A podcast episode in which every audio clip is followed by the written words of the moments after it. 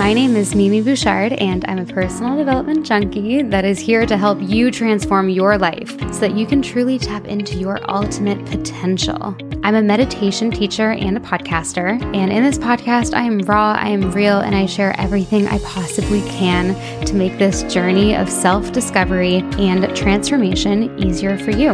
Enjoy.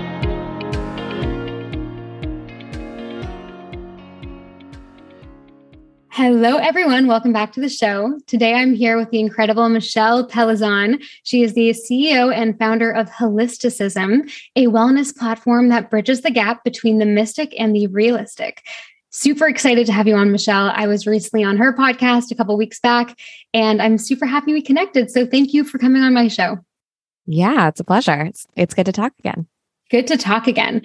So, on this podcast, we love hearing about every type of perspective. We love to dive in to personal development, business, anything that helps us become the better version of ourselves.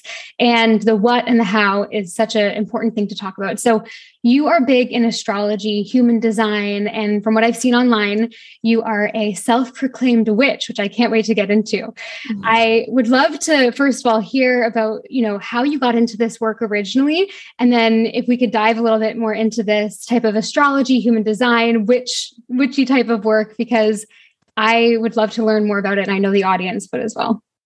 Yeah, totally. I just want to preface I'm not an, a professional astrologer or human design reader, but they are two tools that I really like to use in addition to cognitive behavioral therapy and um, lots of other, you know, modalities and tricks and tools and hacks that we can use to understand ourselves and self actualize. So that's kind of my perspective when it comes to all of this stuff. And um, I think that intuition is at the root of pretty much everything that we do. And, um, or I know that it is at the root of everything that we do. And in my experience, learning about my own human design and learning about astrology has helped me trust my intuition more. Um, but there are plenty of ways to do that. You know, there's there's plenty of different modalities that you can try out um, to just like tap in and start to trust yourself more. Yeah, for sure. So, how do you feel that they're interconnected? Because I'd love to learn about that. Some people think that astrology and human design are the same thing. I I know that they aren't. I I know my signs and stuff, but I haven't yeah. really. I know you know it's it's a it's something that you have to learn a lot about. And it seems like you know a lot about it even though you're not an astrologer or um, you know expert in human design. I'd love to kind of know how you combine the two and decide what you're going to take from each modality and practice and what you're going to leave behind. Yeah so i think with and any meaning making system. So, as humans, we are attracted to meaning making systems because we live in a chaotic world. We live in a chaotic universe, like inherently chaotic, right?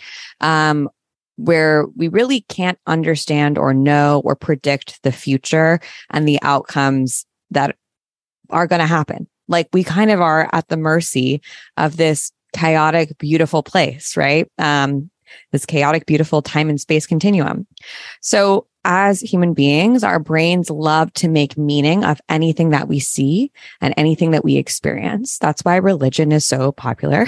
That's why philosophy and the search for meaning has been at the root of pretty much everything we've done as human beings since the dawn of time. So astrology, human design, Myers Briggs, um, gosh, I'm trying to think of like other meaning making systems, scientism. These are all meaning making systems. They're ways through which we view the world, a lens through which we can understand the world and start to say, oh, okay, because this, then that. I would say even law of attraction is a meaning making system that people use to make sense of the world, to find peace in the world. So with any meaning making system, the first thing that we need to know is that it exists, that it is a lens and that it's a choice. Period. Full stop, right? Like, even if you're like, that this is the right choice, it's still a choice, yeah. you know? And with any choice or any lens, we can also probably guess that like not 100% of everything that's in that meaning making system is 100% true. Like there might be elements or aspects to it that are true, but you know, there might be some things that you want to take with a grain of salt. I think when we kind of like can look at anything with that more nuanced lens as opposed to black or white, like this is either 100% right or it's 100% wrong and I need to throw it in the garbage can. um, that offers us so much more room to play and understand our world and also to try things on and decide truly what for ourselves, for like when we tap in with ourselves, what really makes sense for us. I love that perspective. I love that perspective. It all comes down to beliefs, right? You know, someone can yep. really believe in this one thing and and maybe it's the placebo effect that that then creates their life if they truly believe in something. Um, totally. So yeah, that that's a really great way to think of it. So in your opinion, which kind of modality has helped you the most with your beliefs and and your life? Yeah, I think honestly, human design has changed the way that I work. And I think so. I was a professional dancer. I grew up um, in California, moved to New York to become a professional dancer and danced all over the world. And it was great. It was really cool. But when you're a performer, you're often at the whim of other people, right? Casting agents and choreographers and this, that, and the other, um, especially when you're first getting started. And so I was super superstitious when I first got started. Every audition I'd go to, I have like a routine, almost like borderline like OCD stuff. I, I mean, I'm not making light of OCD, but like these things that I had to go through. And I was reading a lot of spiritual texts at the time and a lot of Deepak Chopra. And um, it wasn't always that helpful. You know, like I always, I kind of felt like I'm doing all the positive thinking. I'm like, I'm, I'm trying. I'm really trying here. I'm doing, I'm following all the rules, all the steps, but like I'm not getting the outcome that I want. And human design was one of those things that really shifted for like shifted my perspective in a positive way because I got really jaded. And I don't know if you can relate to this, Mimi, but I feel like people often on their spiritual journey, they start out super enthusiastic and earnest, and then they get burned one too many times. And they're like, everything's bullshit. Everything spiritual is bullshit. Everything personal development is bullshit. Do you know what I mean? I totally know what you mean. Yeah, for sure. And you know, I for me personally, it's about like the effort. Like when in yes. the past, when I put so much effort into growth and just it was this hard thing and it was really intense. That's actually when I realized that I wasn't in my ease and my flow and my feminine. And it's funny because when I'm in my feminine and my flow and I'm simply just acting as I am who I want to be and I love myself now and I'm just embodying this energy, then that's when life gets easier for me. So I've experienced more in that way when it's like trying so hard because I want it so badly and I hate where I am so much. And then nothing seems to to mm-hmm. change. But then when you kind of, you know, take back the reins a little bit and allow yourself to just like be this beautiful being that you are and to know that it's on its way. That's why one of my favorite affirmations is it's already on its way like don't worry you know so that's for me personally what my lived experience but i i totally can see what you mean and i have a sister who really struggled with serious ocd as a kid so i can understand what it looks like firsthand. You know like she would have to when she was very young probably like 10 years old like she'd have to like touch the light a certain amount of times and in her mind it's like okay mom's going to die if i don't do this. Yeah like you know i can't step on the crack on you know so she's bit like she went through that and it was kind of you know just it was scary as her younger sister to see that because it's like you know it's it can be so intense and overwhelming so i can't imagine what that would have been like. So how did you get out of that if you don't mind me asking well i think i i went like in the opposite direction right where i was like i'm 100% responsible like i can't I can't like leave this up to fate or God or the universe or whomever, whatever, because it's not fucking working. so, so I need to just do it. And yeah. like, yeah. And I'm a pretty driven person. So I, I found that that worked for a period of time for me, but I also did you burn out uh, from it, or and you felt yeah totally to- was so burnt out. Um, I also I have epilepsy, which is a seizure disorder. Yeah. So um, I started having seizures when I was like oh, around seventeen, and so I had like this interesting. I had a lot like going on, you know, of like when you're out of control of your body or you have a chronic illness um, and you also maybe feel out of control with your the like your purpose what you want to do in your life that's really dysregulating and um the level that you'll sort sort of grind at to have some semblance of control i mean like for so many people that's controlling what we eat right mm-hmm. um or how we're perceived but trying to control how we're perceived by other people which leads to codependency uh a lot of that stuff came up for me. And it just, I was putting so much energy out that eventually I just totally burned out. Um, but I found human design actually the day that I started holisticism. I had my first human design reading. And basically, there are five different types, and a really great reader will walk you through the sort of nuances and distinction of each type. But the the thought process behind human design is that it integrates astrology and the I Ching and um, a couple other modalities to tell you about your success path. Mm. Basically, what's your strategy for attaining success, not just financial success or, you know, like, let's say fame and fortune, but also like becoming the most self actualized version of who you could possibly be or what your soul could be in this lifetime. Part of what human design believes is that we choose our vessels. So um, I, I can't remember how many months into a pregnancy it is, but I think it might be six months in. Your your soul chose your body to be born on a specific day because it they it knew okay this body will be born on this day and have this karma attached to this physical vessel. And your soul was like, bet, that sounds great. Love that for me. I want that. That's my choice. I'm going to take the gifts that come with it and I'm going to take the maybe challenges that come with it too. And I just think that's really cool. like just as a as a person, I think that that's really cool, but I also loved the idea of having a strategy that was unique to me and it made a lot of sense that there were some strategies that worked amazingly well for other people. But when I tried them, it was like a Led Zeppelin, right? It just didn't work. Um, and as soon as I started using my strategy, I'm a projector, which means I have to wait for an invitation from other people. Um, it was like so easy. It, it was like stupid easy. My life became stupid easy, pretty much. Mm. And um, it was just like it unlocked so much for me. Wow, that's really cool. And so, how, when it relates to astrology, you're a projector, and then what's your sun sign? Let's just say. Yeah, I'm a Pisces sun, Cancer rising, Scorpio moon. So I'm all water signs. I'm pretty intuitive and I always loved astrology growing up. My mom used to read me horoscopes from the back of Vanity Fair when I was really young. And, um, you know, she's a Capricorn. So she was like, you know, they're silly little things, but I took it very seriously. Um, very, very seriously and uh, got really into it in college and just have always kind of been curious about how people work, right? I think like most of us are, especially people who um, make their business or their life um, developing and working with other people. We want to understand what makes them tick, tick and like why, what motivates them.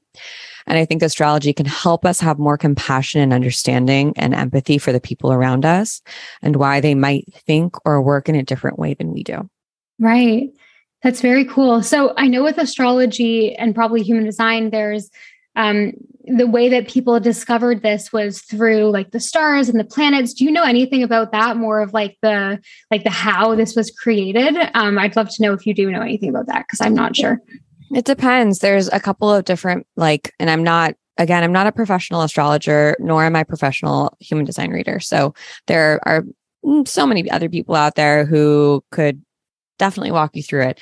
Uh, but there's ancient astrology and there's also and and some astrology is more western based there's also eastern astrology pretty much every tradition has some sort of meaning making system and like personality assessment based on the cosmos.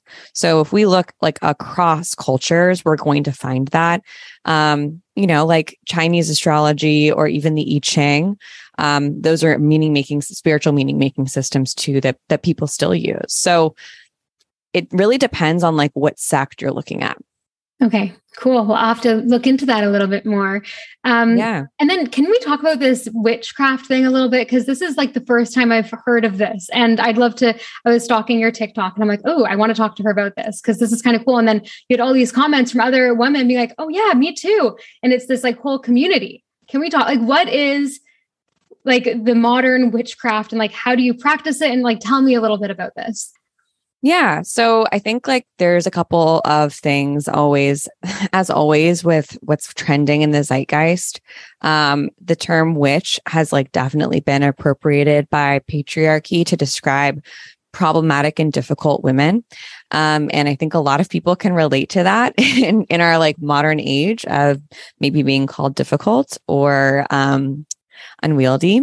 And this, uh, there's this economist who I love, um, economist and socialist Sylvia Federici. She's uh, she's she's like an academic, um, but she talks about how the beginning of the witch trials and um, in Europe coincided with the organization of capitalism, so the primitive accumulation, and how those two things came together at the same time for a very specific reason and very intentionally.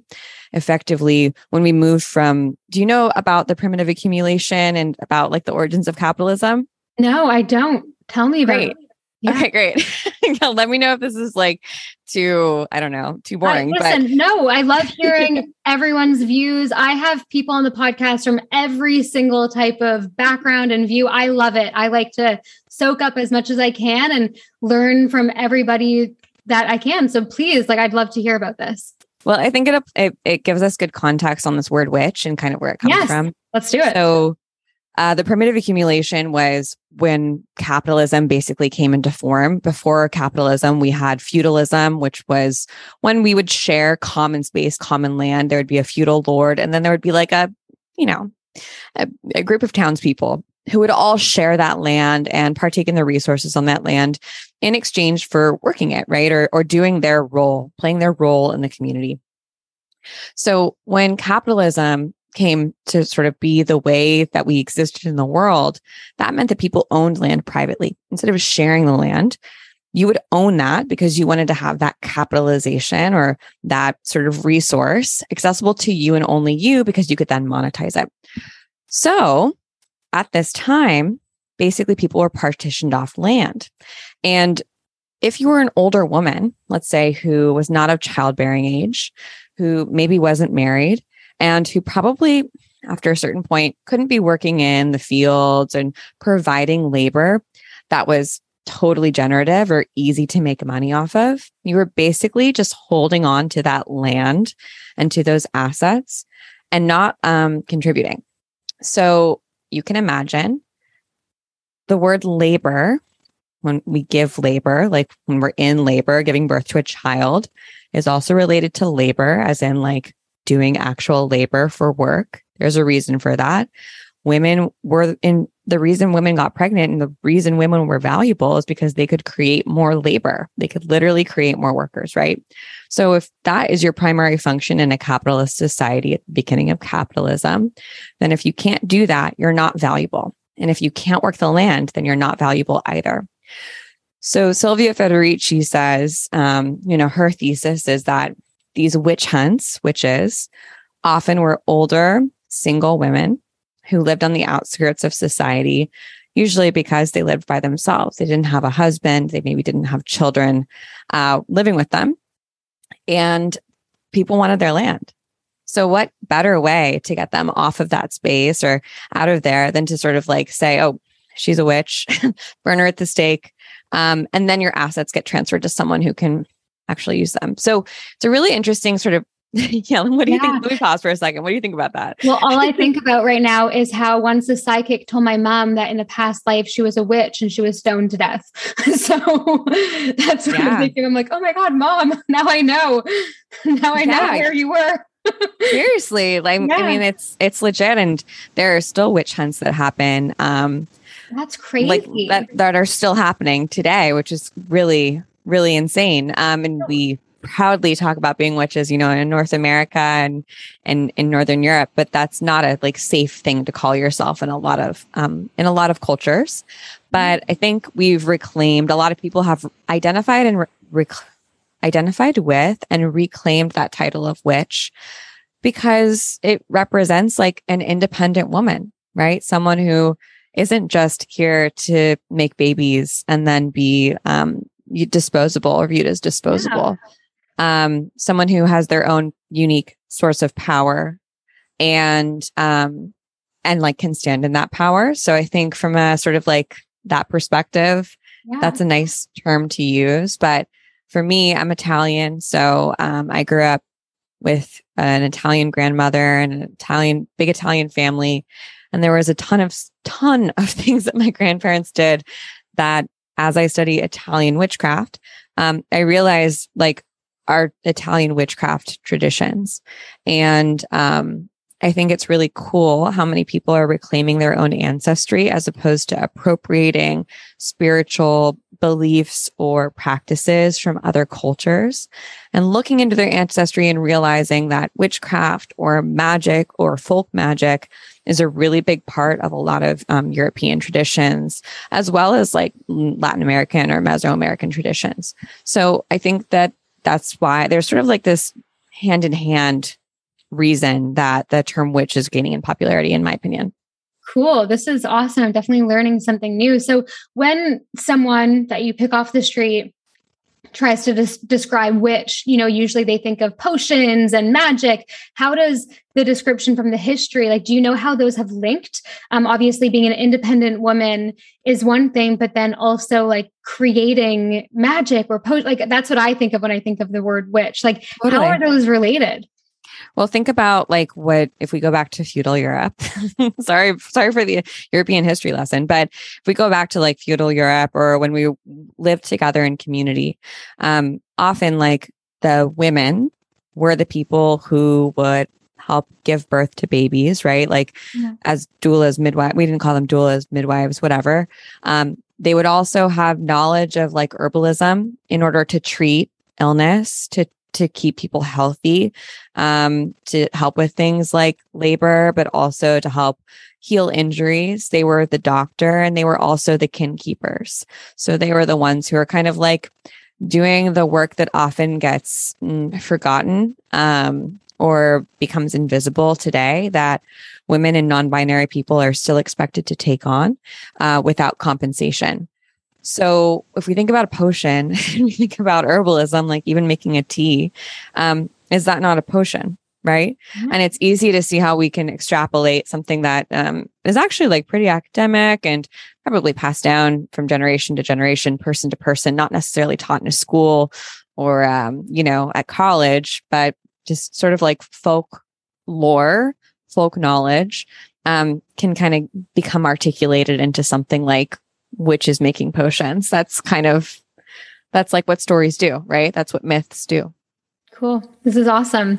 So let's talk about you as the incredible entrepreneur. You're very organized. I see on your social media that you're always using Notion, which I've been very interested in uh, trying out. So I'd love to kind of switch gears a little bit from astrology, witch talk, learning history lessons to you today as an entrepreneur, as someone that runs her own business. And I want to first start with the topic of organization, because a lot of people listening right now, maybe they work for themselves or they work for another business, but organization, especially working from home these days, has been a struggle for a lot of us, including myself, honestly. So, totally. have you always been a very organized person? And how do you have the most optimal organization uh, tools and habits to optimize your day?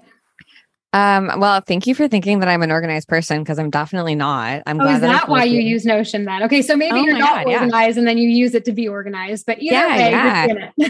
well, you know, when I was a dancer, I I had this interesting learning that my best teachers, the teachers who like could get me just like say one thing that would fix me and like get me from doing whatever a triple pirouette to five pirouettes were always the least talented you know, they're the ones at the least, they had to work the hardest to like get to where they were.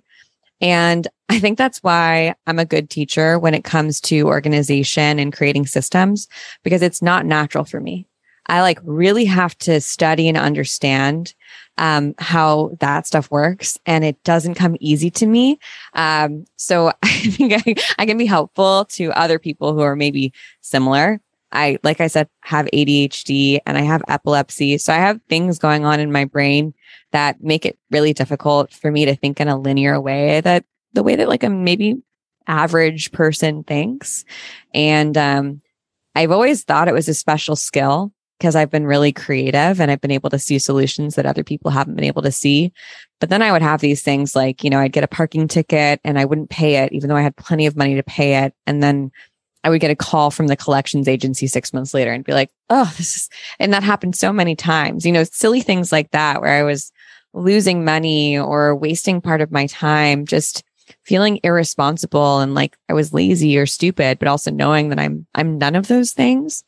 And um, in order to keep up with other people or to surpass other people, to move past other people, I really needed to like level the playing field and make sure that stupid shit like that wasn't keeping holding me back, right? Like something silly like not replying to an email that could be an amazing opportunity, which happens, right? Especially if you have a squiggly brain, I like to call them. Like that could be the difference between your business taking off and your business being at the same place or plateauing for the next year. So, um, that's that's kind of where I'm at with it. Like that's that's why I care so much about it and I help a lot of intuitive entrepreneurs who can really relate to that struggle um, find the systems that work for them. Love this. It feels so aligned. It feels so aligned and I guess I would love to ask for these quote squiggly brains. I love that term that you coined. Um, how so is Notion your like some actionable tips maybe for the audience? Like is Notion the platform you use? I use Asana. I don't know if you've used Asana. Yeah. Like what kind of things do you suggest people use? Oh girl, I've used every single platform. I worked in tech. So I went from being a professional ballet dan- modern dancer to working in tech, just like a slight p- pivot, and then starting my own company. So yeah, I've worked with like ClickUp, Asana, Basecamp, like every Monday, everything. Um, and I hated all of them because I'm also like such an a design person, like such an aesthetic person. It needs to be beautiful, or else I'm just not going to use it. And I that's kind of just how my brain works. I I feel like you could probably relate. Yes. Yes, I can relate. I do like Asana a lot. I tried downloading Notion once and it was too complicated and maybe that's just because I was impatient and I just wanted like a template.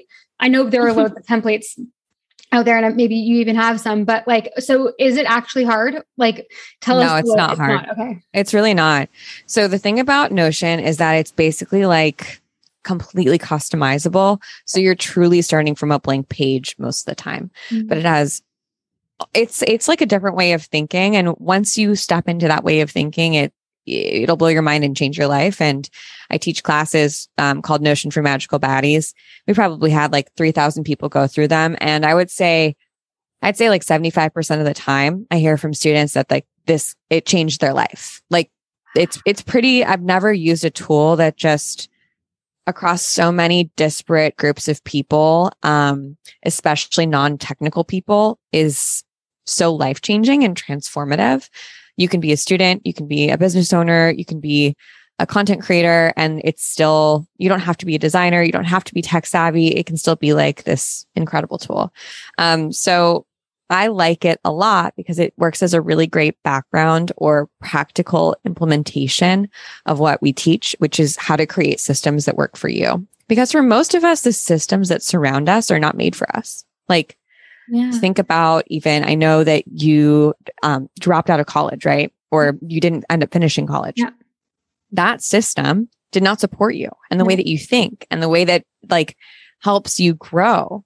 But, but everyone says that you have to go to college to be successful, right? Yeah. And there yeah. are so many examples of things like of that's that's a huge one but even these like tiny micro ways that systems and the way the way of doing things that work for so many regular linear brained people but don't work for a lot of us who are nonlinear squiggly brained creative left brained geniuses. And it makes us feel stupid and incompetent and lazy and like we're never going to be successful. So part of it's kind of a twofold approach. First noticing what systems exist in the world that just don't work for me and then how can I make systems that are customized to me that will set me up for success? So one that we're seeing a lot of is like people not wanting to go back to work in an office. Yeah. And realizing that, oh, like going to work at nine and leaving at five and having a huge office where I get interrupted all day is actually weird, not best for me and getting my work done. Um, how interesting. Like maybe that means that you are a nonlinear thinker. I think it's really cool. So cool. And you're so right. Like, why do we have these systems that are designed for the whole world when everyone works so differently? I think, I don't know about you, but I struggle a lot in any type of school environment, any type of, um, you know, even like doing dance class when I was a kid, talking about dance, you being a mm-hmm. professional dancer. Uh, we have family videos of uh, me at six years old in, in ballet class, and all the little girls were running around in one circle, and I was on the outside of the circle running around the other way. I, I was very much so not not liking the uh the status quo. So um were you like I feel like were you good at school? Did you go to uni? Tell me a bit about when you were younger. Yeah, I mean, I was like the classic overachiever, super anxious, super perfectionist, never thought for myself because I mm-hmm. was and was terrified for, of thinking for myself. And yeah, I had like a 4.8 GPA when I graduated from high school, but I also like started having seizures at that point in my life because I was so stressed. And I feel like it was just, I was like hanging on so hard, like just trying to keep up with everyone else.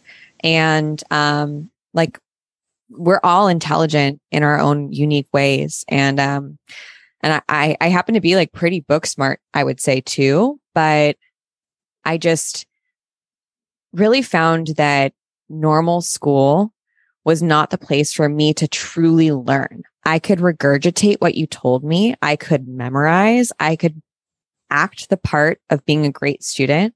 But was I really learning? Like I'm, I love philosophy. I love trying to understand things. That sort of environment is what makes me grow as an individual. And it wasn't until I went to art school and studied dance that I really, I feel like for the first time in my life, truly learned. And that's because I was outside of a normal classroom. So interesting. And I totally agree. You know, it's really not for everyone. Are you comfortable talking about this epilepsy thing? Because this is so, oh, yeah. this totally. is a big life moment for you. You were 17, you said? Yeah. Yeah. I how did, just, how did it happen? Yeah. I just turned 17 and I actually had been having, so there's lots of different types of seizures, and one in 10 people have a seizure disorder. So it's very common. Um, epilepsy is like very mysterious in that there are potentially so many triggers um, and so many reasons that we might have seizures, but there's not a cure. And they just, your neurologist will likely just put you on a medication that you will be on for the rest of your life that has contraindications and other wonderful symptoms and side effects attached to it. But I'd been having, there's two types of seizures, primarily uh, grand mal and petit mal seizures. Um, petit mal seizures are basically like blackouts or brownouts. It's where your eyes are open, you look like you're paying attention, um, but you are not there. It's like your brain just powers down and then mm-hmm. it'll power back in. So I had those pretty much from as young as I can remember. And I thought that's what zoning out was.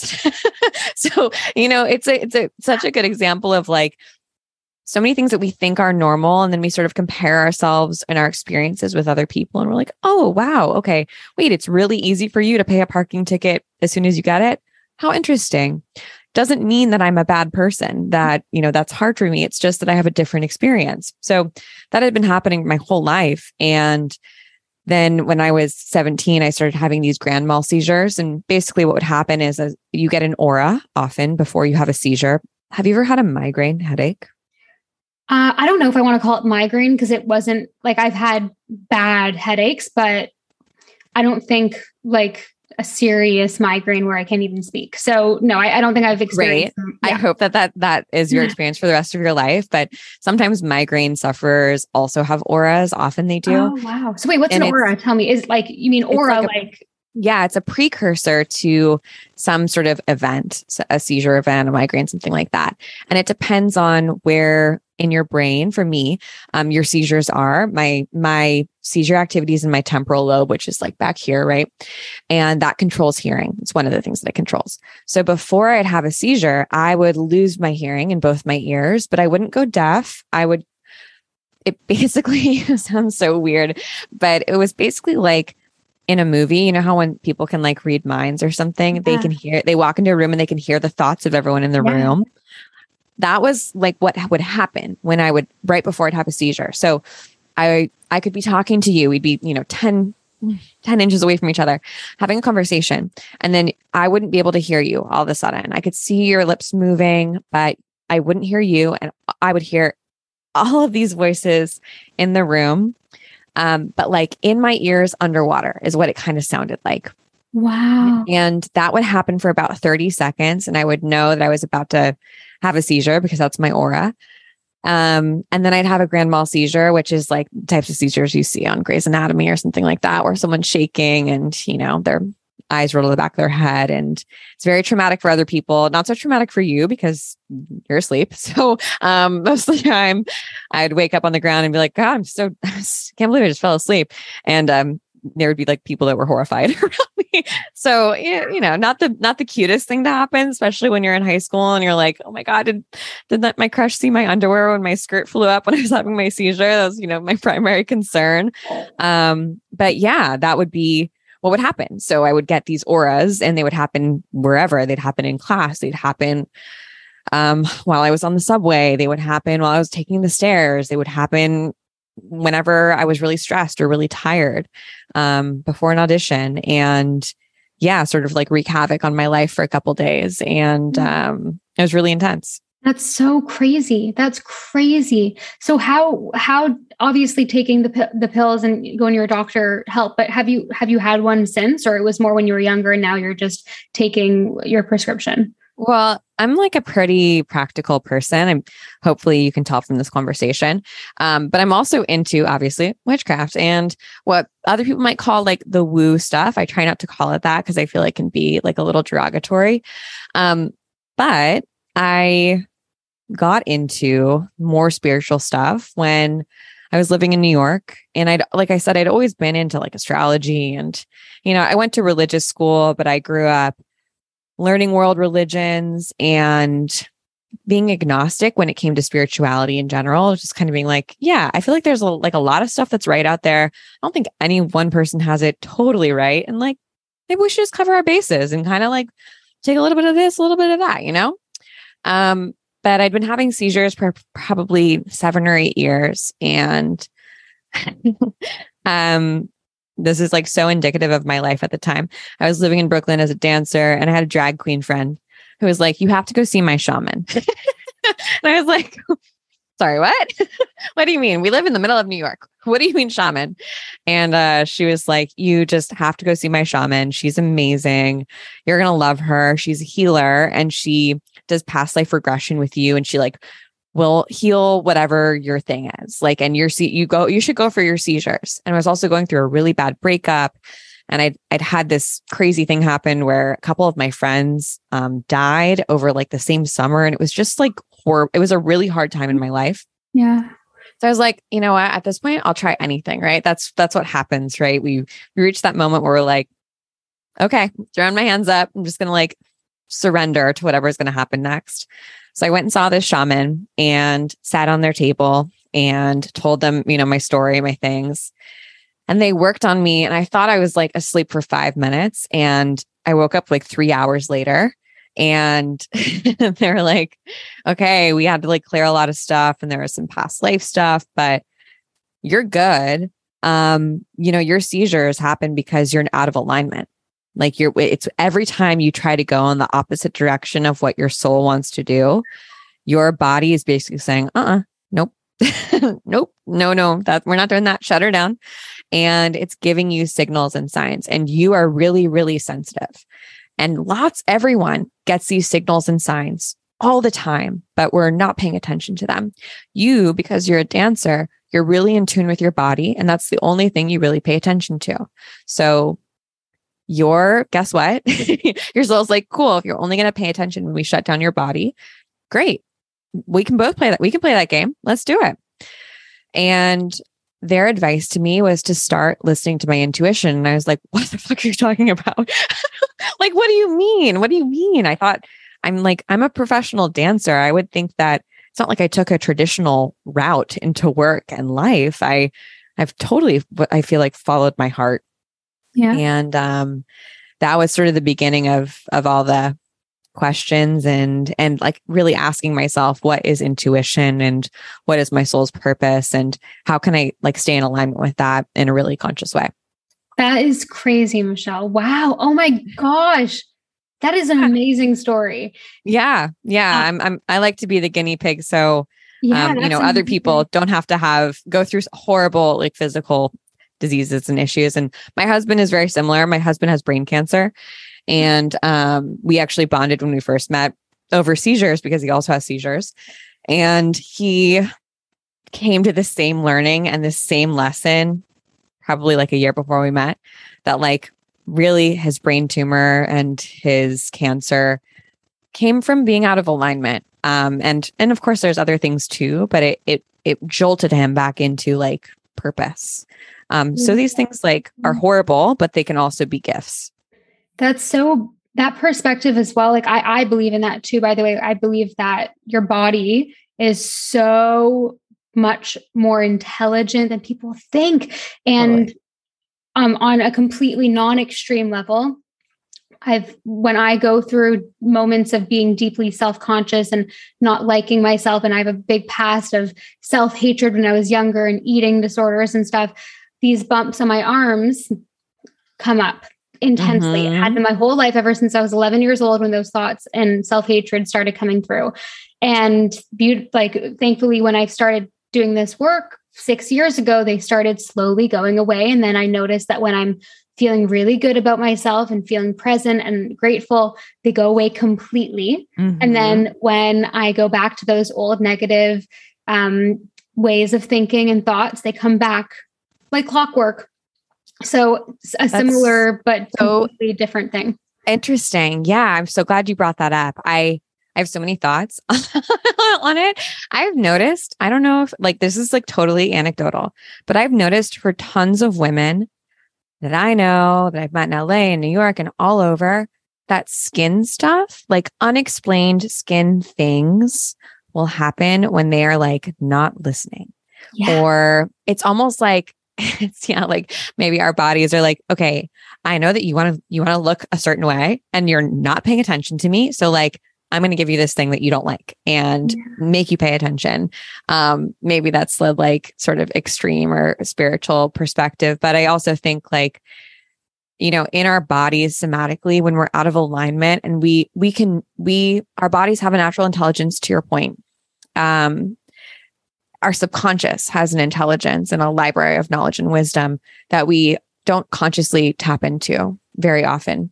And I think that um, our bodies often know before we we sort of consciously know or understand that something's off or something's wrong.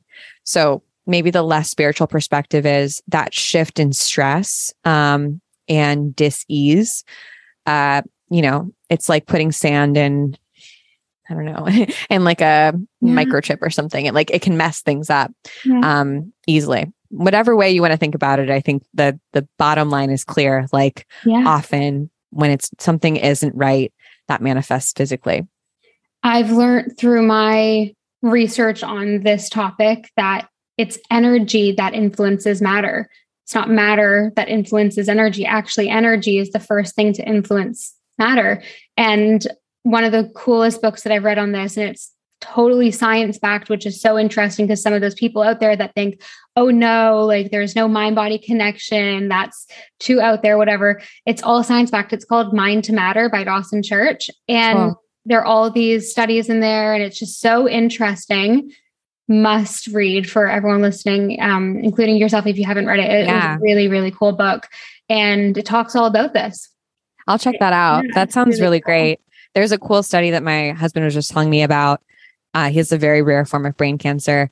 And uh, they found that people who were on an antidepressant drug had a much higher rate of success and reaching like um, a longer lifespan.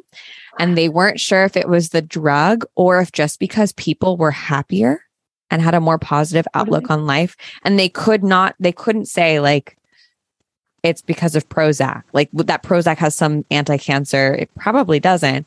It's probably that they just felt happier. They felt more connected. Um, I, I was like, that is that's amazing. Um, and and I also like have to be honest with you, Mimi. I sometimes really struggle with the mind body connection thing when I talk to my friends who are like have chronic illnesses, you know, mm-hmm. and who are like doing everything that they possibly can. Um, to be better, like to to be healthy. They're like they're like I've dropped all the toxic people in my life. I'm like trying I'm trying to be in alignment, but I'm still really sick and I I like I feel like I don't have an I definitely don't have an answer because I'm not a doctor and I'm not a healer, but I do kind of struggle with that and it does make me question like, well, what does that mean? Because I certainly don't think it's their fault. Like I don't mm-hmm. think it's mm-hmm. my fault that I had seizures. I don't think it's your fault that your skin breaks out. I don't think it's my husband's fault that he has brain cancer. Um, mm-hmm. so I, I the, that's something that is still mysterious to me. I don't know. What do you think? I I agree with you. It's mysterious to me as well. I have you seen the documentary called Heal? Yes. yes. And I saw it a long time ago. I actually had the woman Kelly on the podcast years ago. And this, I just thought about this now because we're talking about this. And, yeah. you know, maybe it goes back to our initial conversation in this podcast of it kind of goes down to your beliefs and like what you want to choose to believe. Because what I know for sure is that the placebo effect is more powerful than anyone, you know, would think. And yeah, there are tangible studies that prove that. And I think it comes down to that. I don't know. You know, I actually have no idea, but I when I think about my my arm skin and I then I start doing the things that that I know make me feel better and it goes away, then I believe in the mind body connection like nothing else. When I think about how energy influences matter, then I'm like, okay, I feel like I can have I have the power to create my my future and it, it empowers me. So I decide to believe that.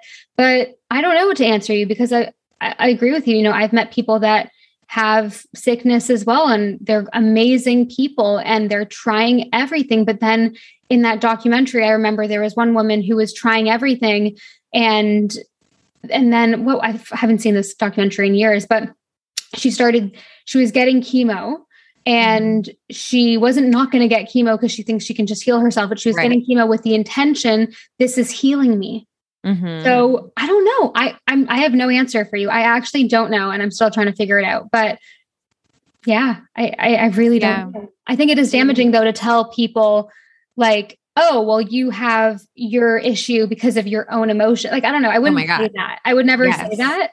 But yeah. I don't know. I think it just depends on each person and what they want to believe and what they want to, what makes them feel like good about it. You know? Yeah, and I mean, it it sucks. Like I can say as a chronically ill person to have someone be like, "This is the best yeah. thing that could happen to you," you know, or like, yeah, no, "What no. a gift you have." You're like, yeah, no. "Fuck off." Yeah. um, but I have to also say, like, it is it has been the best gift. I mean, like and maybe that's just because we choose to see it that way right? My husband it's you is, deciding for yourself to say that not someone else telling you. Like i i think people should mind their own business a little bit more. You know what i mean? Like yeah. if i was sick and someone said oh well it's because of this unresolved trauma i'm like let me figure that out. Like even if that is the truth like i don't like right. telling people that's part of it right? I don't like telling like, people what their reality is. I'm i like to take self self responsibility for for my beliefs and stuff. I think it's so mean that some people tell like in the spiritual community will tell others like you have this because of you. And it's kind of just, you know, I don't know. No, I totally agree and I think it really turns people off to spiritual like the sort of modern spirituality that we see a lot of the time that often is people trying to sell something to yeah. somebody else, right? Like this is your fault. And the solution is my program or my hack right. or my supplements or my way of doing things. And they might have some like, you know, spark of true altruism at the root of that, but it can feel fear mongering to for the purpose of like making some cash off of someone right. who's desperate, yeah. you know? Yeah, I agree. I agree. Yeah, so I don't have the answer. I definitely, definitely don't. But I always try to think, you know, like I'm so I'm so lucky that I had like all these resources and that was one of the reasons I started holisticism because I walked out of my session with this shaman and I just knew that I was never going to have another seizure the same way that I'd had seizures before. I just knew my life was going to be different. I couldn't explain it. Different? I felt different. I just knew, like I just knew that it was going to be it was going to be different. since have you seen the no. shaman since? That was a lot. Like first and last time we ever saw each other. We've like texted a little bit, but that was it. But I also thought, like, wow, I've been to so many neurologists, I've been to so many doctors. I'm a white woman living in like, you know, a middle class existence. I was living in the middle of New York and I hadn't found anyone who could help me. And I, I, I'd basically been told, you're going to take this medication for the rest of your life. Um, that, by the way, had symptoms like you're going to have a really hard time getting pregnant. I'm currently six months pregnant. Um, Congratulations. That's you. amazing. Thank you. Yeah. But your short term memory is going to be affected, which, like, when you're a professional dancer and your like mm-hmm. only job is to be skinny and then like remember choreography, not an ideal situation. Um, and like that's just it. And and like it might give you depression and anxiety and change your personality, but like, yeah, you probably won't have seizures anymore. And um, yeah, you can probably expect that like you'll have a seizure in your sleep and you'll that's what why you'll die at some point. they told you that? Yeah. And that there's no cure for this thing that you have. There's no way to cure it. Um, you know, I am such a privileged person. Like I'm in the upper, upper echelons of privilege. And I felt like I just had this miracle of stumbling upon this person who could help me after so many people told me, like, sucks to suck. You just are going to be sick for the rest of your life. Um, that I wanted to like make that world as accessible as possible to as many people as possible. And it was crazy to me that that me, like it was so hard for me, someone with all of my resources to find answers. And I'm conscious of that when I tell my story because it was the reason I started holisticism. I wanted to make wellness more accessible to more people by talking about it more and sort of destigmatizing it, demystifying it, and then creating resource and access. But there's so much complexity in the world and a lot of the time the nuance is missing from these conversations. Yeah. Well that that's a beautiful place to end off i think on this podcast. I love the work you're doing. This is a really great episode and i can't wait for everyone to listen to it. Where can they find you michelle? Where can they find holisticism and connect with you more yeah, just find us on Instagram, holisticism. And um, you can find me at Michelle Polizzi. And I think that's pretty much it. We teach classes and um, have a giant community of wellness lovers. Um, and we have a podcast called The 12th House, which Mimi was just an, a, a guest expert on. So go listen to it. Yes. Thank you so much, Michelle, for coming on. This was an awesome episode. And congratulations again on the pregnancy. That's so exciting.